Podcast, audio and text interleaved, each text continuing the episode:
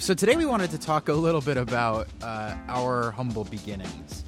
Very humble. Our, our the humblest, uh, humblest of beginnings, uh, because they were. You know, it's always fun to sort of find out where people's first introductions to business and making money were, Yeah. because there's uh, so many different places that it could have come from. And I mean, I've talked about how we started Freckle a bunch of times, but I've never, almost never talked about what came before Freckle, other than consulting for big clients. So when we're talking about how we make money, that includes the products and businesses that we run today. That includes the consulting that we've done prior Right. to. Uh, it includes jobs that we've had along the way. But we're going like Way back. to the beginning, like big bang of our understanding of sort of money and, and things like that. Yeah, I was I was thinking about this the other day when I wrote that blog post about risk and the money that I had saved up as a 13 year old to invest in the stock market. Right. Uh, that didn't come from like chores or washing cars. Yeah, I was going to ask you where that came from. It was like a thousand bucks was the number you put out in, yeah. in that blog post. And in like 1998, that was a lot more than a thousand dollars today. I think and at age 13. 13. Yeah, So yeah. It wasn't from my parents. Uh, I think, unlike a lot of people in our industry, I grew up without much money. I earned that myself. Starting when I was, I think, 12, I wanted to write a book on HTML for kids. That didn't go anywhere. But what I did end up doing was taking some things that I had read and things that I had tried myself, and I wrote a little booklet on internet marketing. for kids, no, just true to my true to my roots uh, for adults.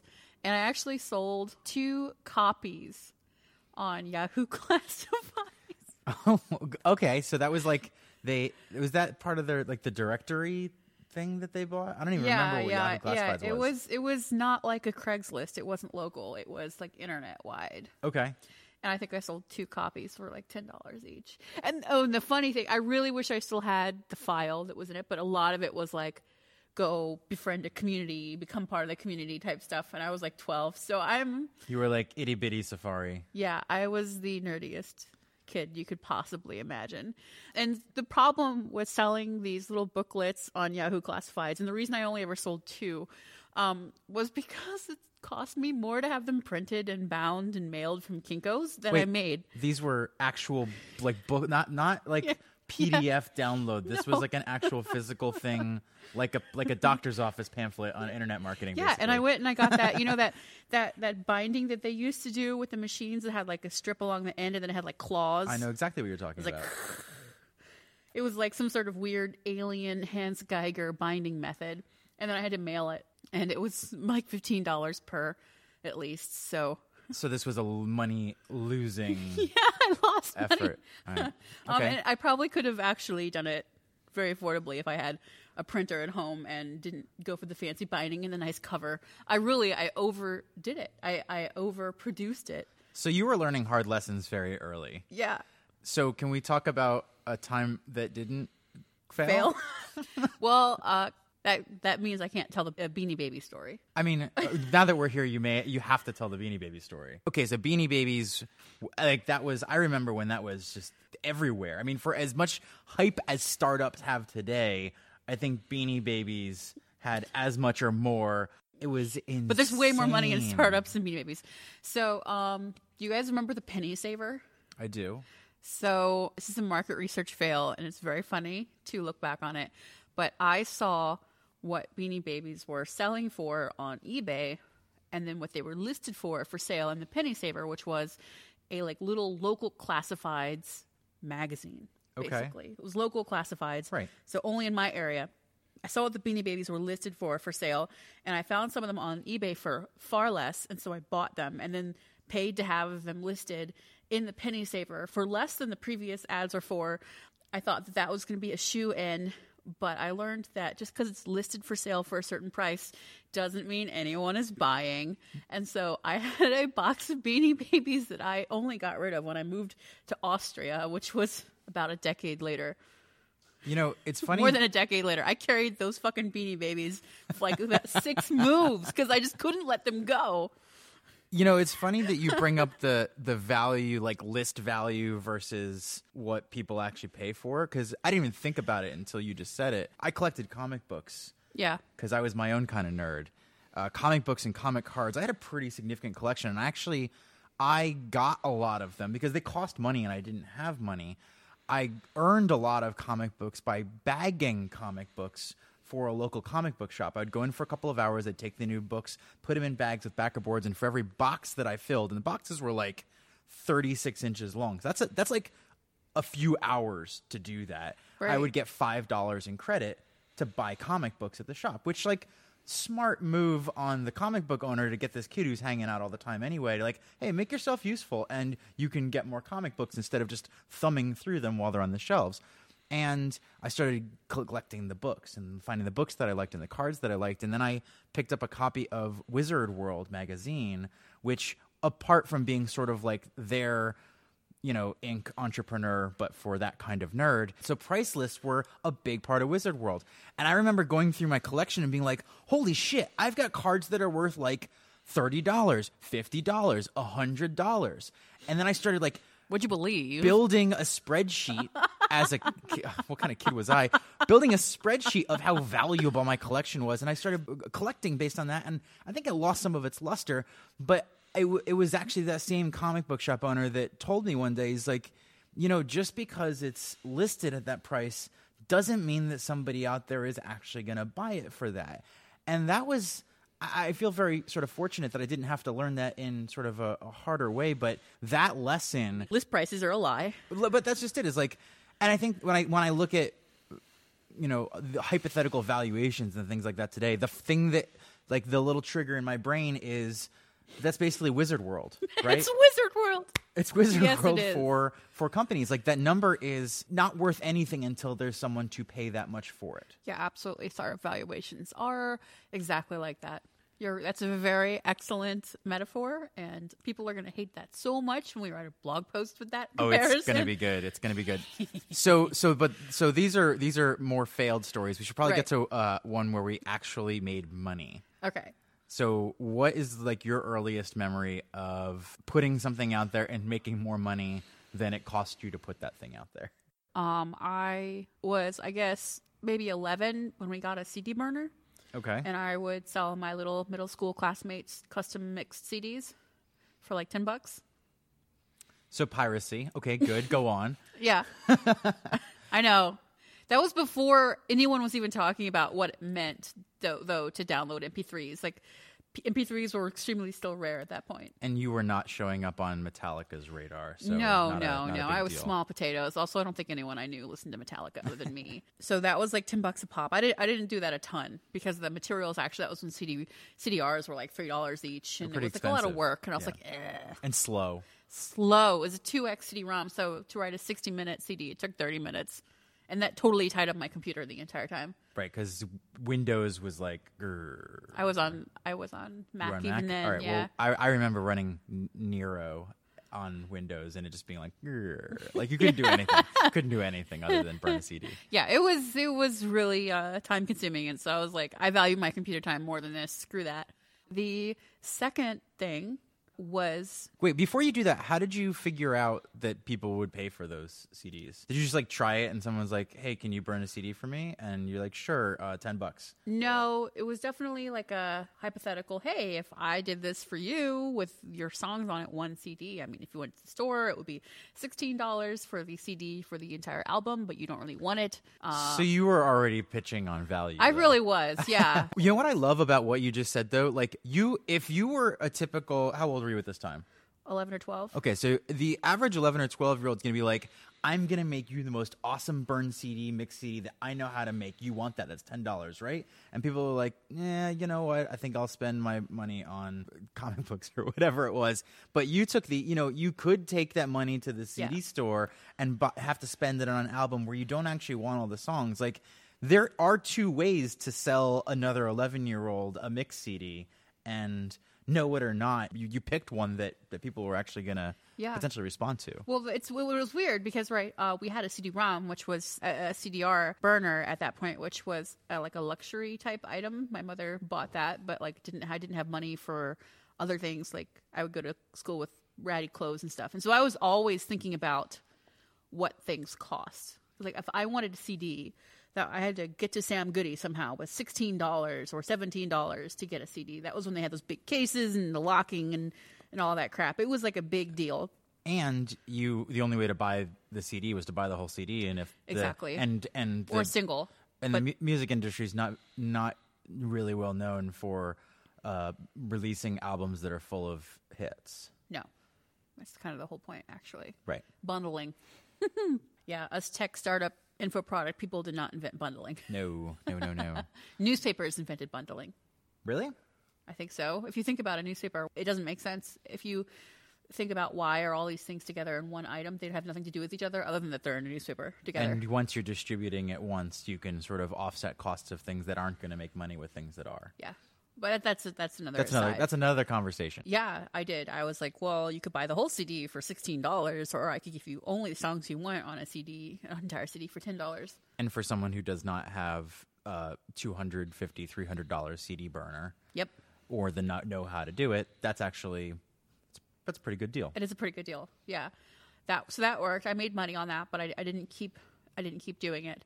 I think the next thing that I made regular money on, other than a couple little freelance gigs here and there, which I, I did have as a kid, uh, I started a Mac a, a Mac news opinion and how to website when I was 14 and worked up to between six to twelve hundred dollars a month in ads Okay. over the next few months.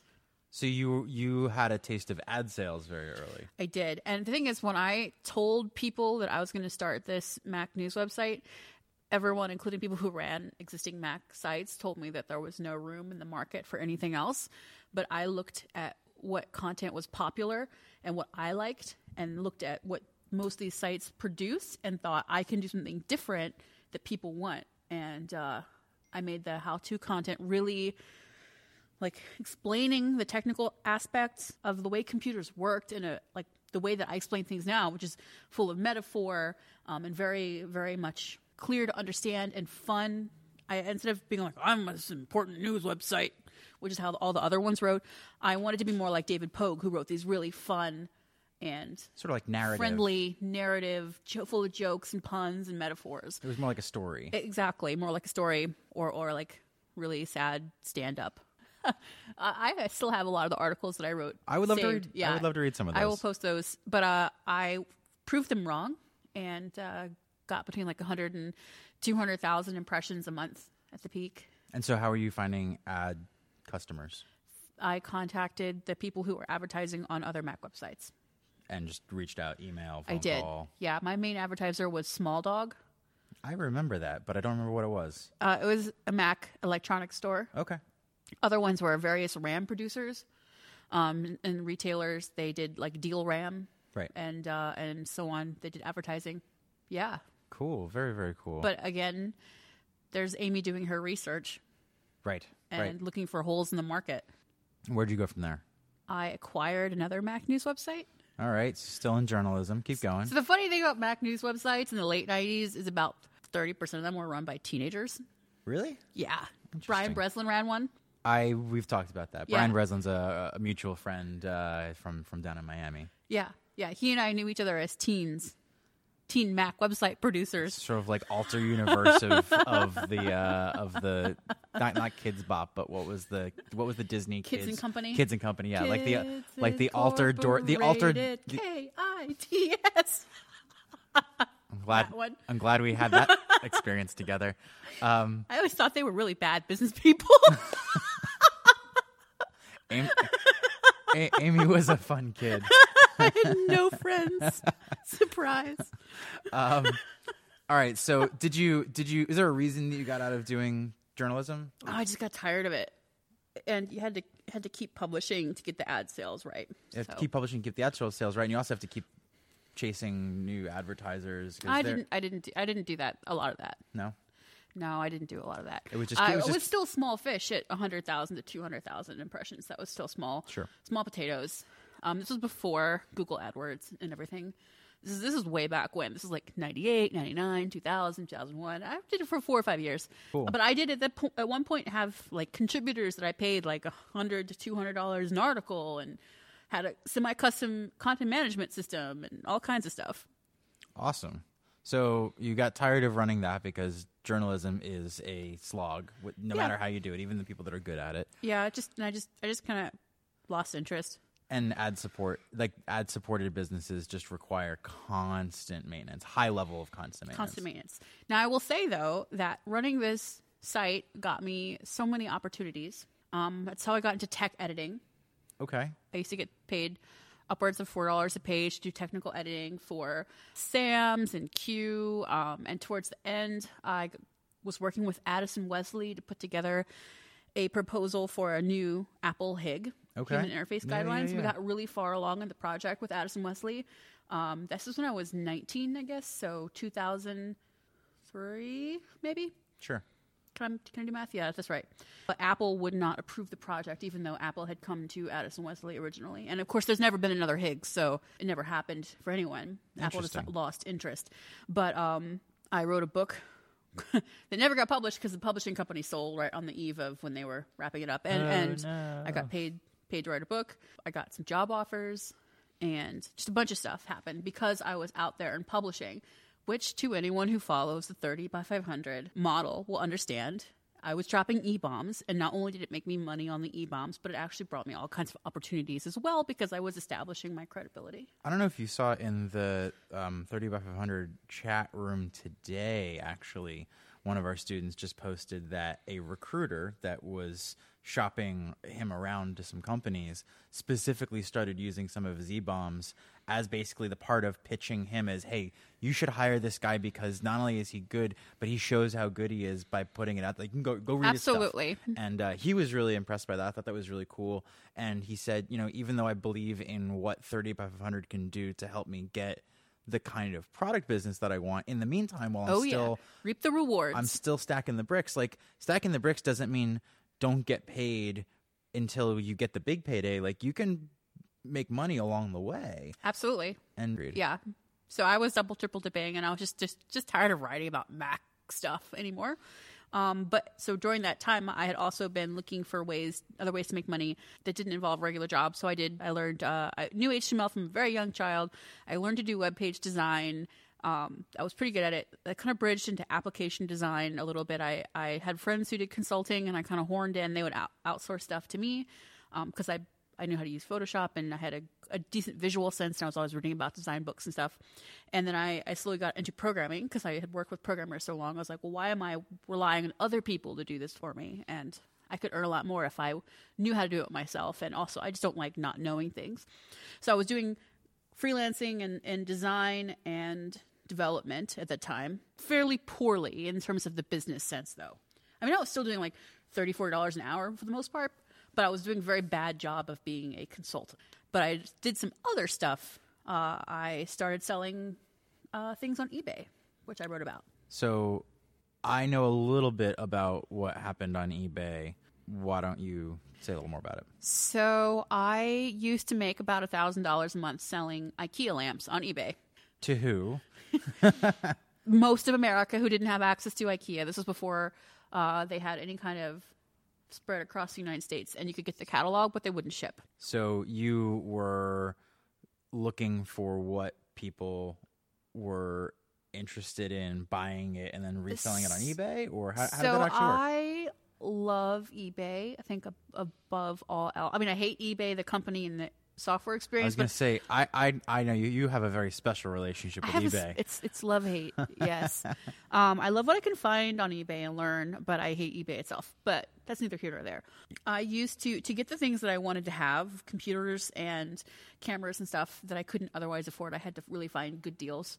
So I got to the point where I was buying uh, lenses locally or off uh, Usenet or the classifieds, um, and then fixing them up and selling them on eBay. on eBay, where the prices could be better if you presented yourself well. So, for example, uh, when I was 16 or 17, I bought a pair of Mamiya RB67 medium format cameras with three lenses for $900.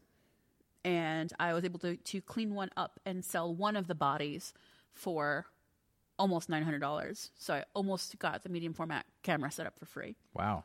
Yeah, it's all about how you position and uh, sell with the eBay listing. Can you go into a little more detail on that though? Like what like what was it that made your listings sell so well? I always would start with 99 cents or just a couple dollars so the people would get invested by bidding early at a low price since they would get emotionally invested.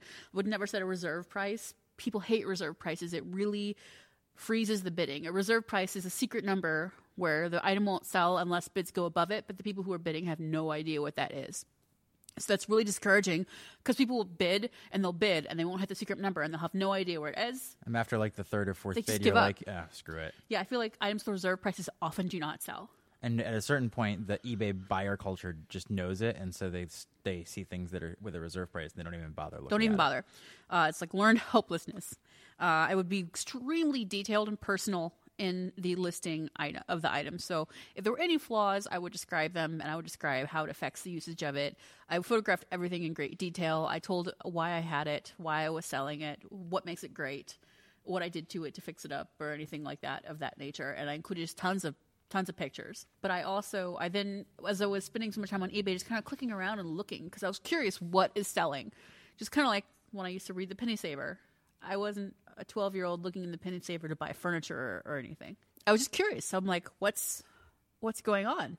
And so I would look all over eBay, and I discovered that people were selling IKEA products on eBay for way more than they went in the store because I used to live near one of the first IKEAs in the United States, and um, I would go hang out there for fun. I, Uh, you know, I think that was an that was a a, suburban thing to do. it was a suburban thing to do. I mean, and they made the thing where you, did they have the meatballs then, where you could like Oh, yeah. actually go there for a meal? So it wasn't yeah. it wasn't that weird. Yeah, and you could see it from a hill behind my house. So it was just sort of like a fixture in my life. So I'd be like, hmm, this IKEA lamp is like four or five dollars, and they're selling it for like ten dollars. And then I thought, they're making all these mistakes. They're flooding the market. They're listing a ton of the same item at once. They don't have the details in it. Uh, I can do better, and I did. I used all my techniques and started drop shipping IKEA stuff. I, got, I had a special app that I ran. I, I bought a cheap PC just to run this particular app that would manage all my listings. And so I would stagger the listings and I would keep track of what inventory I had to go buy. And then I, I learned to pick items that could be shipped in their own boxes because I had learned the lesson from that pamphlet I printed at Kinko's That not to overspend Shipping costs can can and preparation. Yeah. So I had a stamps.com type thing. I would print post, or it was Pitney Bowes back then. I would print postage. I would just slap it on the box, wrap it in tape, and, and drop ship it. Um, and I would only, I would not keep stock in my house. I would go buy it So this just in time. Just in time. so so IKEA was footing the bill on the warehouse because it was their warehouse, and that's amazing. there were a couple issues though.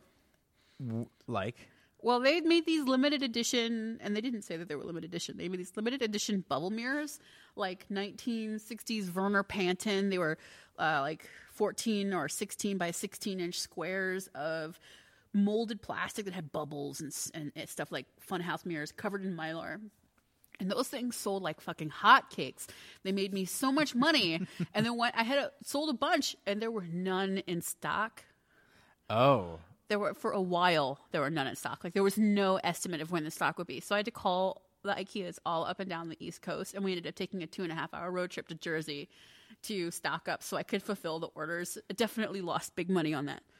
so I Also, my boyfriend hated me because I couldn't drive yet. Yeah, it was a it was a crazy time. so the theme through all of these things is really Amy is like insatiably curious. Oh yeah, Amy is never satisfied to let somebody else do something without at least knowing how it works.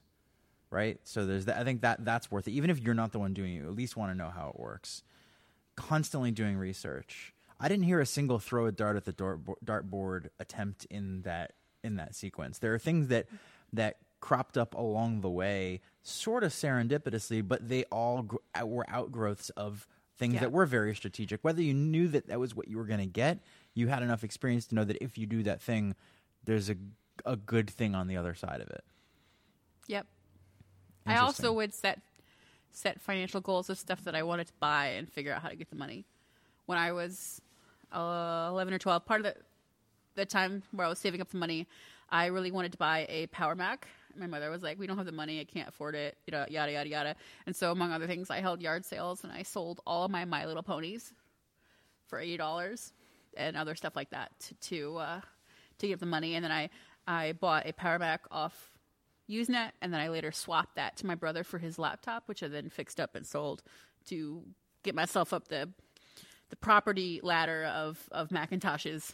So there's also an element of investment and reinvestment where you're Stacking stacking, the the bricks. bricks. over and over and over. Um, really, eh, you know, w- were there any specific like influences, like books, or w- were you just pulling this stuff out of thin air? I've written and said before that I was a strange kid who would read everything in the library. I ended up reading tons of business books, like spin selling and how to win friends and influence people and investment guides, everything. I read everything. But I think that particular angle that you're talking about, why do I always look for knowledge first? Why do I start with research first? Yeah. Is because when I was younger than that, even, I was obsessed with Desmond Morris. Do you remember him? I don't actually. I, I know his name from you, but I don't. I don't. he did a series of books and TV shows, and I think I found out about him from a TV show on like Discovery Channel or something. People watching, and then he did cat watching and baby watching and all this stuff. It's like The you can. natural progression. Yeah, Like, it's- let's it's- let's get cuter. What if David Attenborough studied human behavior? Okay, yeah, that That was him. And Okay. he had this sort of wry sense of humor, which I mean, David Attenborough is very straight Are man. these on DVD or, or YouTube or something? Do you know? Have you looked for them recently? I have not ever looked for them. I feel like this would be a fun thing to sit It down would and be a watch. fun maybe thing. maybe we even do like a Yeah, like my- mystery science theater three thousand of you and I That'd be amazing. watching and doing commentary. That would be so fun. awesome. Anyway, I loved him as a kid. I, he was just like, look, you can observe people and understand why they behave the way they do, and also cats. I mean, it started with cat watching, really. Uh, I mean, I was a kid who made GeoCity web pages full of cat pictures, right? That was my first thing that I did online.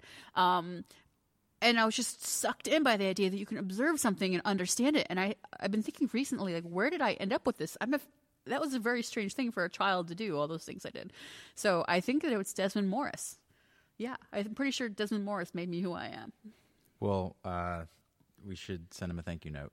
I really should. I wonder if I hope he's still alive. Even if he's not, maybe we, we can send him a thank you note. I love you, Desmond Morris.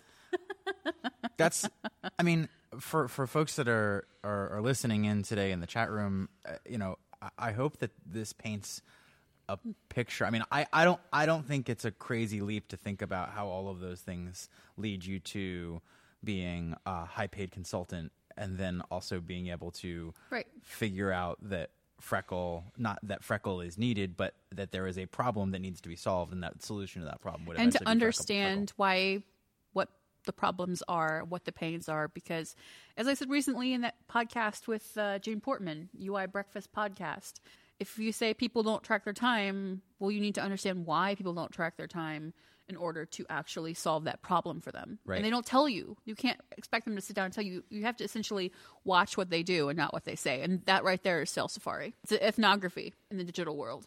you know, I, I have my own stories as well, and and I think I was a little more. My scrappiness came from a different place, but I think, but I think my my drive. So so I mean, I had a weird influence in my life in that my dad was an entrepreneur, but out of sort of a attitudinal necessity more than anything else. Like my dad is a terrible employee in the same way that I am a terrible employee. Yeah. My dad went to chiropractic school and he did the necessary r- requirements to work for somebody else's practice before you can start your own, but only the bare necessities. My dad is independent to a fault, and that is true to this very day. And I think about growing up around my dad and the business that he ran. And not that my dad was like an extraordinarily successful entrepreneur, but my dad was independent. My dad thought his own way. And my dad is totally not afraid to look at something and be like, I think that's stupid. And I think there's a better way to How do come that. I've never met your dad? I feel like you have. I don't think I have. I've met your sister. I've not met your mom or your dad. Interesting. We were supposed to go to um, your last holiday. Oh, that's But I right. was too sick. Passover. Yeah, yeah, yeah, yeah, yeah. Well, we will we will make that Next happen. time.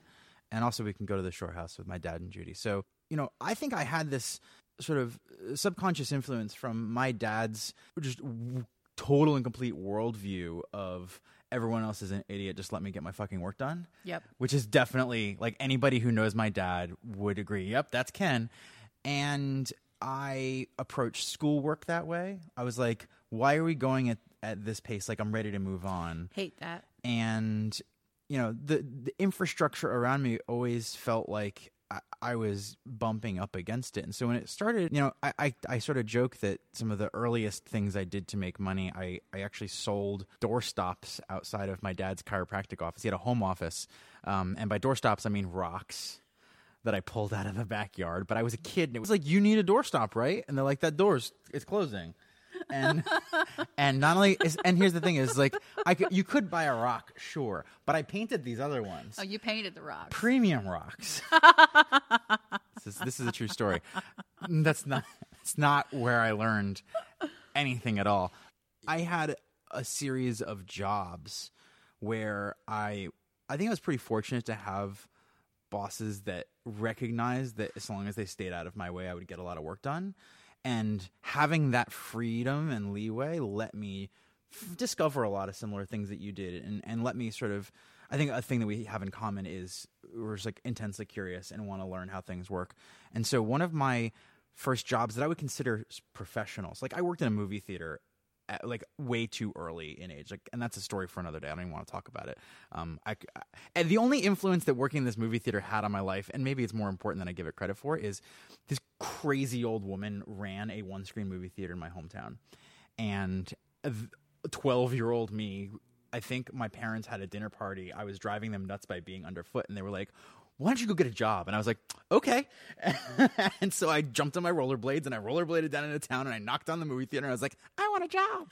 And she was crazy 80s and said right yes. there. That was that was very much my life.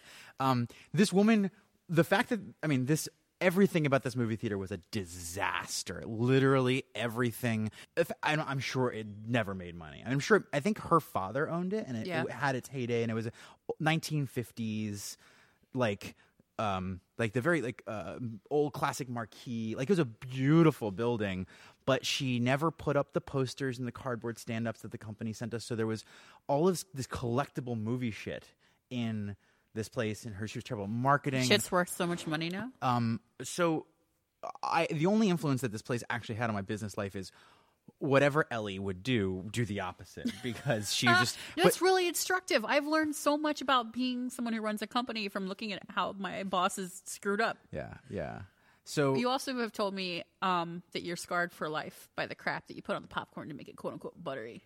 Oh, it's not so much that; it's that it was it was more often stale than it was fresh. Yeah. Um, I have a weird addiction to movie theater popcorn.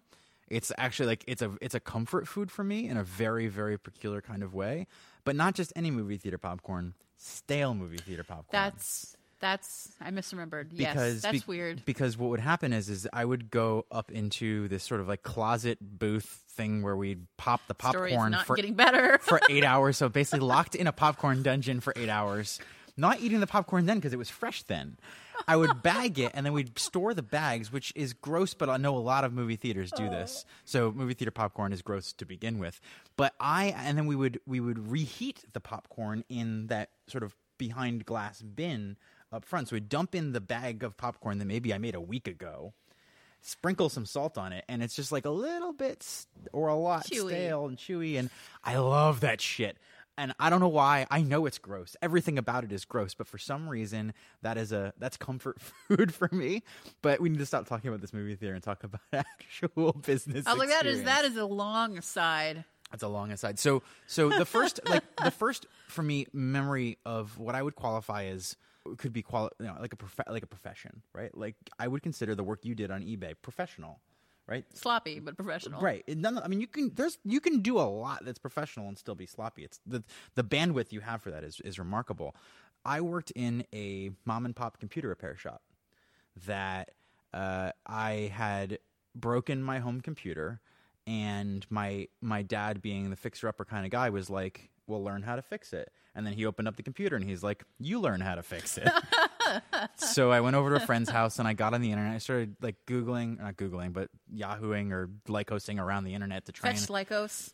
like like why is my computer clicking and then it's like oh it's either a fan or a hard drive and i like replaced the fan and it wasn't the fan i was like all right i have a busted hard drive No. which sucked but like that was my first diagnosis at some point i ended up needing a new motherboard and i walk into the computer shop and i say uh, i need a new mini atx motherboard and these two guys from behind the counter who may as well have been like a slightly older version of dante and randall from clerks but a computer shop version or like to this 14 year old me, what are you going to do with a mini ATX motherboard? I proceeded to tell them exactly what I was going to do with a Oh, mini ATX mini motherboard. ATX. And they were like, Oh, "Do you want to come and hang out with us after like do you want to come and hang out with us after school and we'll teach you like you can learn." And that was like that was a huge opportunity for me. And I think I knew it at the time. I was really really pumped about it and they paid me, but the the thing that that job did for me more than anything else was it gave me exposure to a lot of problems in people's computers. So this is, you know, we're, we're talking uh, late 90s, early 2000s. Home PCs are fairly new. A lot of people have this is literally their first computer. Windows is p- prolific and virus protection, most people don't have it. So a lot of our customers were people who had computer viruses. And I got a knack for being able to know not just that somebody had a virus, but which virus they had and what I was going to have to do to solve it. Alex it. the virus whisperer. I could do that over the phone. Dude, I believe that. You know why I believe that? Why do you believe that? I, between middle school and high school, I wrote a local ISP and said, "I'm a student looking for something to do in the summer. I want to earn the money or earn a PC to run Linux on." And that was ToadNet in Annapolis, run by Dave Troy. Whoa, that's a name I haven't heard in a while. That's wild. Yeah. Cool. So that that's So, the Dave yeah, Troy I- connection. that's the Dave Troy connection. I worked in an ISP when I was 13, 14 that summer. Uh, same time, did a lot of phone support. It's like, you know, when they're like, I don't know anything about computers. Let me put my kid on. You can hear the fucking kid picking his nose, and you're like, okay, go to my computer. Do you see my computer? And kid's like, huh? So, so I, Did so you do that I- too? I, yeah, yeah, I did. I did. So, I, I had a couple of things that I was able to do because I had a massive throughput of experience in a very short period of time. I'm fixing Yeah. between like 10 and 25 computers a day. I'm just totally like crushing out whether it's sometimes like a modem upgrade, but sometimes it is something that's actually like something is broken and I have to figure out what's broken and solve it. And once you've found the same problem like a half a dozen times through different ways, you're like, oh, I now know what this looks like From a, exposure. from a mile away. Yeah. and Totally. that and you, you, get you get gut instincts about it, uh, and but they're informed. and not only that, but I also noticed w- something in the people who were showing up to our shop with their virus problems. One of the most common things was is that they were going to Best Buy or Staples or mm-hmm. or Circuit City to their tech support desk, or even just calling Compaq because you know that's most people at a Compaq or Gateway 2000. And the tech's default was you have a virus, we have to erase your hard drive. So they were coming to us saying, I have this problem, and they would never say, Best Buy told me I have a virus. Can you get rid of it without erasing the hard drive? But that's exactly what was going on in their head. They would call and say, My computer's acting funny. Well, what's going on with your computer? And we would sort of go through this pantomime that would help me understand what was wrong and ultimately end up diagnosing the virus almost always correctly before they even brought me the computer. But more importantly, how did I get them in the door to bring me the computer? Was I told them, I said, look, I'm pretty sure it's this problem. We've seen a lot of it going around. You're not alone. What we are able to do here is 95% of the time, I'll be able to get rid of the virus and protect you against it happening in the future.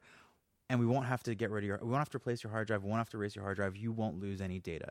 And that last part, you won't lose any data. They're like, I'll see you in 10 minutes. Every single time. Every single time. Absolutely. I, I so identify with their pain because we took a computer and against my protests because I knew this wasn't possible. My mother's like, "This Mac has a virus," and took it to CompUSA. Motherfuckers formatted our hard drive without permission. Uh, It happened. It, it happened, happened a lot. Happened a lot. Happened a lot. And so being able to say, even though they didn't come out and say, "Please don't erase my hard drive," I you knew. It had because come you'd up- seen this problem. So you read between the lines based on essentially ethnography slash sales safari. even if even if they even for the people who hadn't been through that experience of Best Buy telling them we Yeah. can fix the problem by erasing your hard drive, if I can anticipate that most people are not going to be super excited about being told we've got to reformat your hard drive and reinstall your operating system, you're going to lose everything. Right. Nobody likes that news. No, nobody likes that. And so if I can say, you know, sometimes you this has to happen, but I'm pretty sure that if you get this in today, I can jump on it. We can deal with the virus before it gets any worse, and I'll be able to do it. If it's the virus I think it is, I'll be able to do it in a non-destructive way. Instant sale, and they're so thankful, they're so grateful, Right. and and and and holy shit, did they tell everybody about Oh, me? yeah. This whiz kid down, uh, you know, basically Doogie Howser for computer viruses down at the computer shop can, if your computer's acting weird, just take it to him. He'll figure it out. And my boss loved this, of course, because they're making money hand over fist Yeah. and happily paying me, you know, 20 bucks an hour. For me in high school was awesome That's a lot of money. It was awesome money. Um, the other thing, and I, I sort of bounced back and forth between that, and there was a retail component to that job as well. I wasn't just like back in the computer fixing pit, but I did more forward facing retail at Staples, uh, which had a pretty, like, it was the same sort of thing though. It was computer retail. it was commissioned. You were saying right? So it's part of it was commissioned. Uh, we were commissioned on selling certain upgrades and those warranties that everybody hates uh, and things like that. But the thing what that was interesting was so I wasn't the only person who worked in my department selling business machines, is what they called it, which is you know computers, printers, fax machines, uh, cell phones, GPSs, and then also cables, accessories, software, all of those sorts of things So most of the store.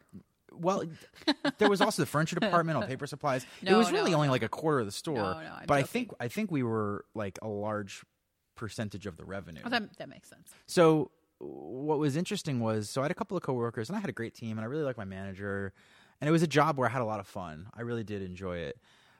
And I watched some of my teammates sell computers in a, and accessories and things like that in a, in a very particular way where they're basically going for the highest sale whether that was based on commission or we even were just we got rewards based on sales volume right so it wasn't Right. necessarily a commission per se but i was like top salesperson for the week because i sold you know the $3200 Compaq presario and i sold six of them Presario. right? Yeah, there we go. So what I took a different approach because I watched most of the people come into Staples buying their very first computer. They were timid. They were in, they were afraid.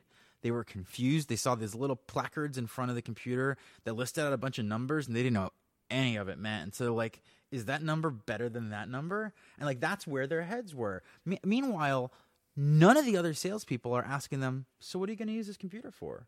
Like, are you going to play k- games? Right. Are you doing word processing? Are you going to get on the internet? Um, 'cause Internet? That was that wasn't optional. Like, do you want to make music CDs? Do you want to burn CDs? Like, nobody asked those questions.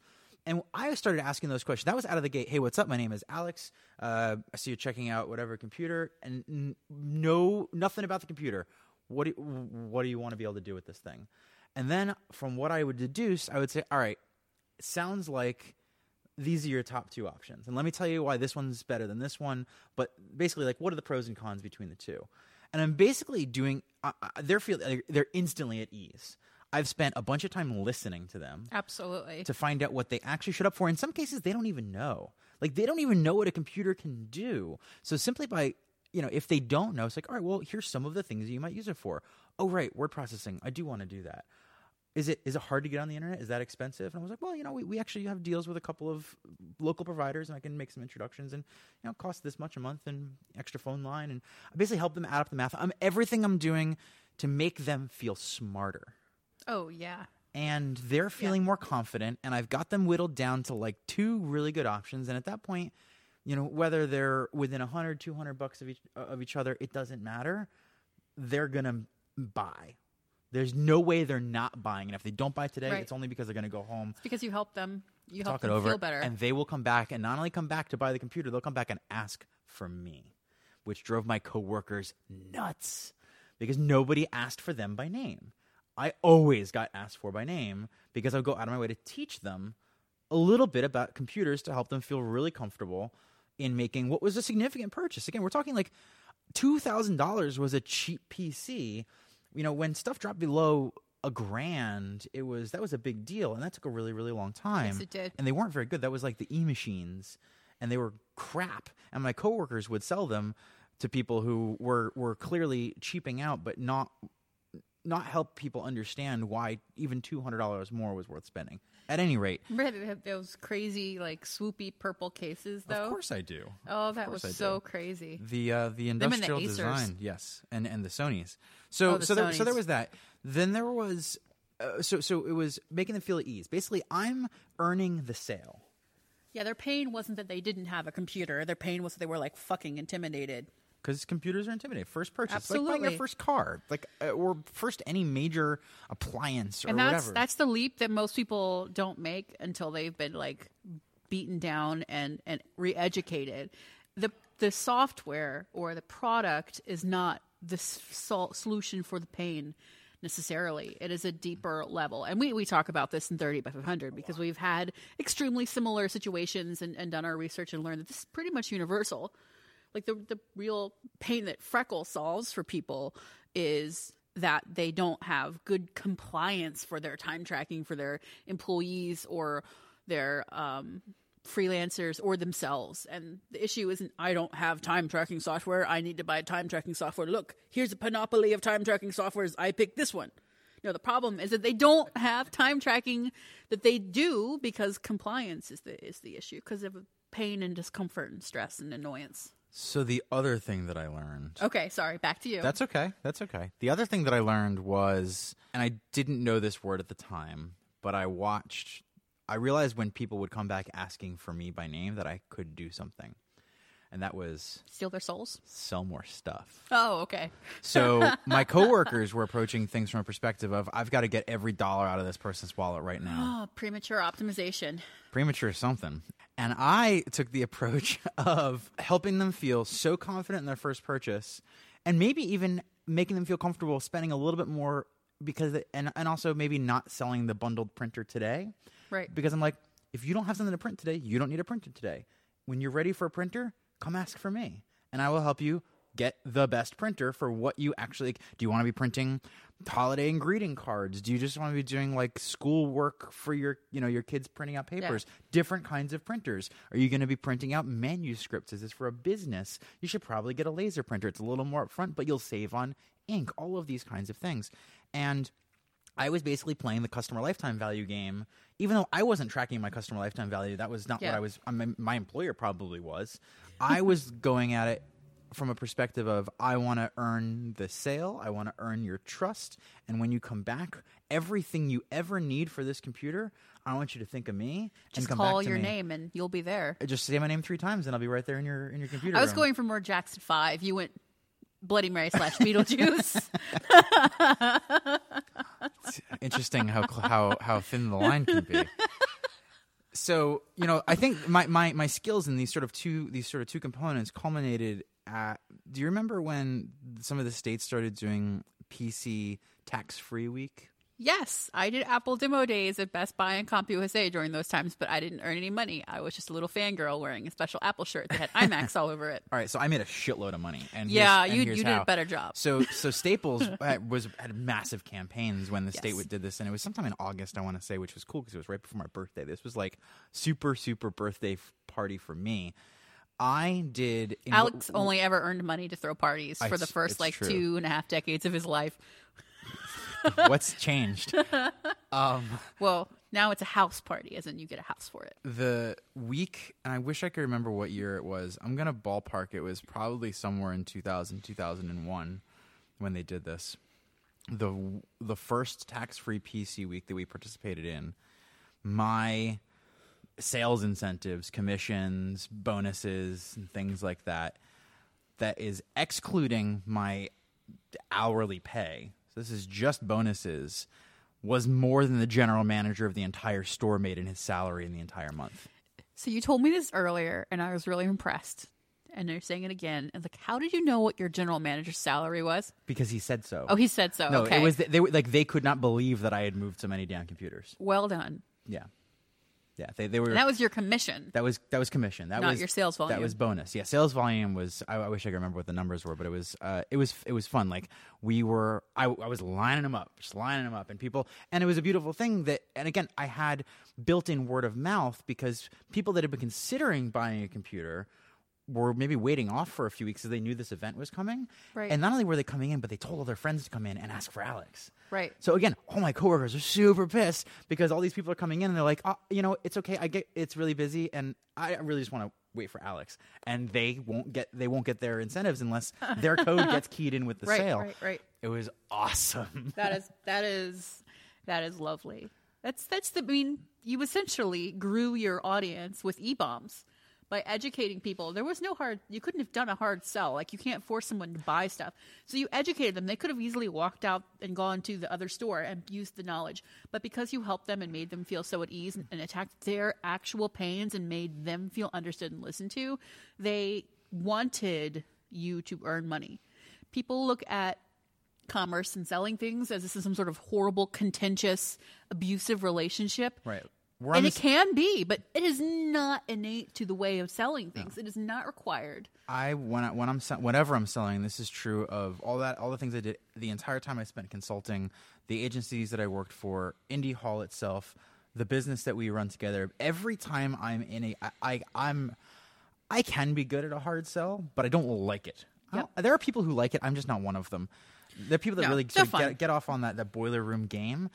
I love being on the same team as someone who I know I can help Absolutely. and That I, is and I that is love, a great feeling. And I love them feeling like we're on the same team. Like when somebody dropped three grand on a computer setup and we're leaving high fiving me, being like, I'm so excited. I'm like, when you get it home set up, if you have any questions, come talk to me. yeah. And like they, they're at ease, they're excited. They just basically paid the, the same amount of money they would pay for a, a, a used car. It is so possible to make people feel good about giving you money and then the money to you feels like a thank you and then they get what they want and they're happy. It's a very awesome feeling and that's why business is magical if you ask me. I agree. and it's, wonderful. Remember your first computer. How cool did that feel? That was life changing even if it was kind of intimidating or the first time you get on the internet or like I, to be a part of so many people's first experience with something that life changing in the same way that we get to be a part of so many people's first product sale it's awesome it's the coolest it's, It's really so it just great. the coolest uh, every time you say internet i hear drunk jeff goldblum just internet You're the creator of. You're the purveyor of great stuff. Sorry, guys.